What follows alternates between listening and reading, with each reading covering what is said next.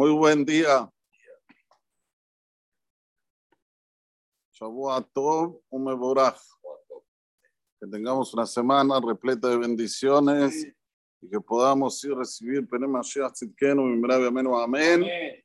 Que no precisemos hacer el día de Tisha B'Av. Pero como nos encontramos en la semana de Tisha B'Av, quiero decirles que ayer mucha gente me hizo preguntas en las cuales nosotros hablamos la semana pasada en los Shurim. Pido por favor que escuchen los audios de la semana pasada. O sea que ahí tienen toda la info de lo que se puede y lo que no se puede durante esta semana. Igualmente, ya ayer a la noche hice como una postilla con todas las alajot que tenemos de aquí hasta el final de Tisha B'Av, y Bezrat Hashem durante el día la voy a mandar. Bait Hanan.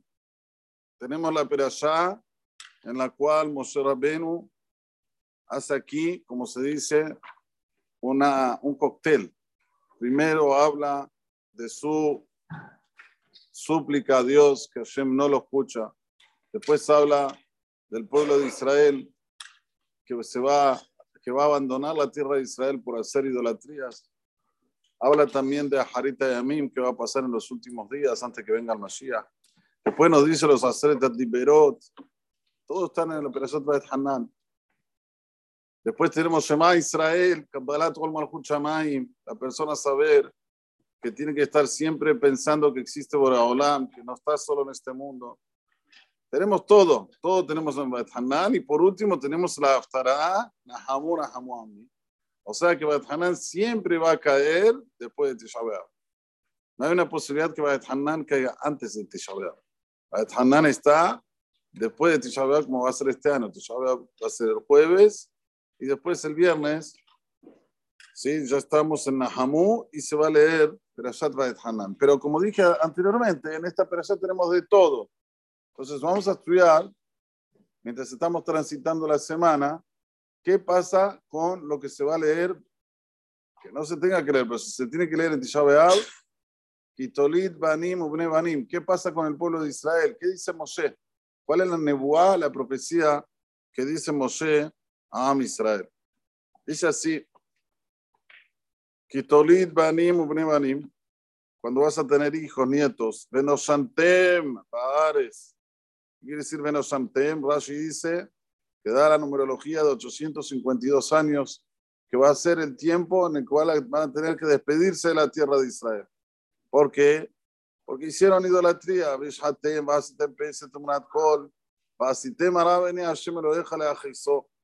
Hicieron el mal en los ojos de Khosbarokhu para enervarlo. Dice ahora Moshe Rabbeinu: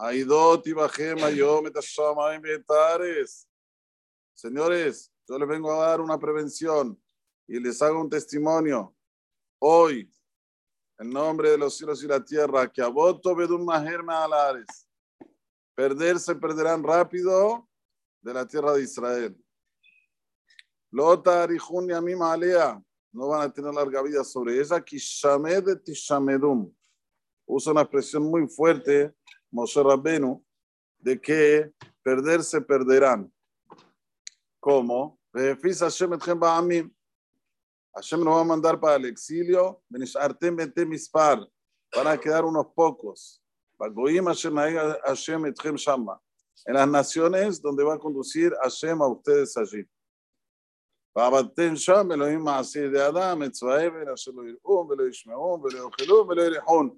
También en el exilio van a hacer idolatría. ¿A qué? A cosas que no tienen sentido. ¿Qué dice?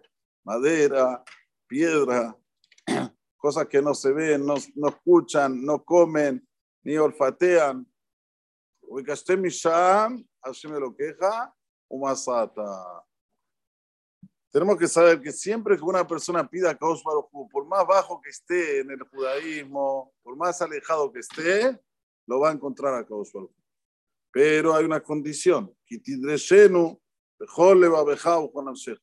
cuando vos lo pidas, lo quieras a Khosbarokhu con todo tu corazón y toda tu alma. Y sigue diciendo Moshe: pasar lejam sauja.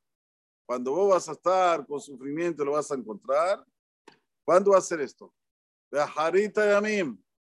Pasarle jaum sauja colas de barima ele. Bajarita yamim. ¿Cuándo es bajarita yamim? Ahora. los últimos días antes de la venida del Mashiach. Veshamta, Hashem lo queja, Veshamato de Colón. Vas a hacer Teshuvá y hasta Bor HaOlam y vas a escuchar su voz. No, que el Rahum Hashem lo queja. Bor HaOlam es misericordioso. Lo hay arpeja, me lo hay ashiteja. No te va a abandonar, no te va a exterminar. Que lo yishkaj et berita boteja. No va a olvidar el pacto que hizo con nuestros padres. Hashem nishva lahem, que juró para ellos. Sigue hablando Moshe. Si la persona se va a preguntar, pero escuchame, ya estamos en 1955 años que no vino el Mashiach. No, jalas, 1955 años. ¿Será que va a venir? Señores, lo mismo pasó con la Torá Hakdoshá. Bor HaOlam para entregar a la Torá demoró 2248 años. No la entregó en un momento. No hizo el mundo, Bereshit bara Elohim, la Torá, no. Después de 2248 años se entregó la Torá. Ahora lo mismo, estamos en Yom Mashiach. Hay un Ketz, hay un final. Nosotros pedimos siempre con todas nuestras fuerzas para que Bor HaOlam anticipe este final y que sea la venida del Mashiach antes. Pero quédate tranquilo que un día va a venir y tenemos que estar preparados para ese día. ¿Cómo se está preparado para ese día? Todos los días cuando decimos tefilá, en la persona tiene que estar ansioso, esperando por la salvación de Am Israel para que venga ya el Mashiach en ese momento. Porque una de las preguntas que nos van a preguntar después de los 120 años, son tres preguntas que nos van a preguntar. Primera, ¿cuál va a ser? Zipita Lishua. Mientras vivías en este mundo, ¿esperabas para que venga el Mashiach? La primera pregunta que te van a hacer. La segunda, cavata y Timla Torah. ¿Fijaste un momento para estudiar Torah? Y la tercera, nasata benatata beemuna. ¿Fuiste fiel en los negocios? Y dice el Oraheim, escuchen bien lo que dice el Oraheim acá dos, las tres están conectadas.